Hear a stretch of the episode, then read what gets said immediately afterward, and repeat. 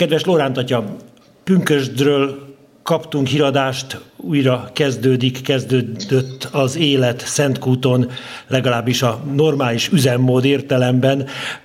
Mik a kilátások júniusra? Lassan vége a tanévnek, a búcsús szezon kezdődik. Nagyon reméljük, hogy valóban sikerül a körmeneteket biztosan meg tudjuk már tartani, mert azzal kapcsolatban érkezett egyházi utasítás Lánci Egyházmegyéből, de sajnos a további részleteket még nem tudjuk egészen pontosan az áldoztatás módjával, szentelt víz használatával, betegek kenetének kiszolgáltatásával, ami ugye majd a, van néhány búcsunk, amikor ez is ö, sorra kerül. Úgyhogy most nagyon várjuk azt, hogy, hogy megkapjuk a, a, az egyházmegyei eligazítást a, a járványnak ebben a fázisában. A szabadtéri oltárnál gondolom, hogy a szentmisék is megtarthatók, nem? Természetesen, az most már elég, ahogyan szabadá vált a misézés, úgy mi azonnal a szabadtéri oltárnál kezdtünk el, és gyakor, gyakorlatilag szinte csak szabadtéri miséink van.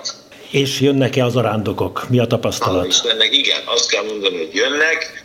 Ami tapasztalat az, hogy busszal kevesebben jönnek, tehát nem merik még bevállalni a buszos zarándoklatokat, de kisebb csoportokban, autókkal, szép számban. Zagykó László atyával beszélgettem a minap, aki az óvodások zarándoklatáról számolt be nekem néhány mondatban, és hát nagyon örült neki, hogy a Szent Háromságot el tudta magyarázni nekik. Mondtam, hogy lehet, hogy a felnőtteknél jobban megértik a kicsik. Hogyan sikerült ez a zarándoklat? Ez hála Istennek nagyon jól sikerült, bizonytalanok voltunk egy kicsit, de szerencsére az óvodák ugye a, a gyerekekkel el tudtak jönni szülőkkel, ők is inkább kocsikkal jöttek kisebb csoportokban, és utána a szabadtéren tartottuk a Szentmisét, nagyon jól sikerült. Nagyon kipihenték magukat a Szentkúti Ferences szerzetesek, vagy pedig kitalálták azt, amiben el tudnak fáradni, tehát gyarapították-e Szentkút környezetét, mivel telt az idő ezekben a hónapokban? Egy pici visszatekintést kérnék. Ezek a csendes hónapok, ezek ugyanolyan intenzívek voltak, mint egyébként szokott lenni a, a Szentkúti téli időszak. Volt benne imádság, volt benne szellemi munka és sok fizikai munka is, hiszen a kegyhelynek a környezete, ez a, ez a 20 hektárnyi terület, ennek a rendben tartása, a szépítése, tehát az eléggé igénybe vesz. Van, aki a, a kerítést festi, van, aki a fűnyír, most a fűnyírásban vagy fakitermelésben dolgozik, más pedig szintén föltalálja magát a, a környezetnek, a korostornak a rendben tartásában. Nem csak a lelkekkel foglalkozik Szentkút, hanem munkaadó is. Sikerült-e megőrizni úgy, hogy nem jöttek a turisták, nem jöttek az arándokok? Bevétel kiesést jelentett nyilvánvalóan ez az elmúlt másfél év. Az egész turizmus, magyarországi eh, turizmusnak, úgy eh, Szentkútnak is ez nagyon nehéz időszak volt.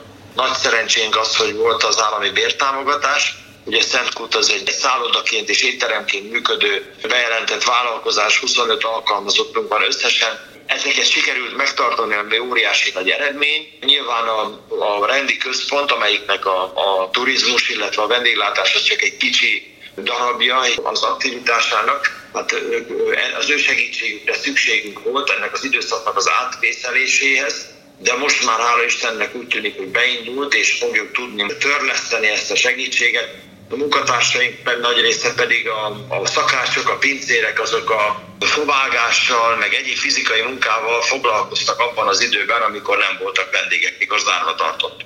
Milyen lesz a nyár? Elkezdődik a szünet, jönnek-e a plébánai táborok, a különböző lelkiségi csoportok, nem csak a menetrendszerű búcsukra gondolok itt, hanem azokra a rendezvényekre, amelyek a szállásokat megtöltik. Igen, hála Istennek vannak, elég szép számba, attól függetlenül még akadnak azért lehetőségek, tehát lehet még jönni vannak a táborok, vannak a lakodalmak, amik szintén teltházat szoktak jelenteni, úgyhogy eléggé reményteljen alakul ez a, ez a mostani szezon, hát bízunk benne, hogy majd valóban az is lesz. Aki régebben járt Szentkúton, tehát másfél-két évvel ezelőtt, ha most újra elmegy Szentkútra, éri-e meglepetés, van-e szemmel látható gyarapodás esetleg, vagy csak tervek vannak?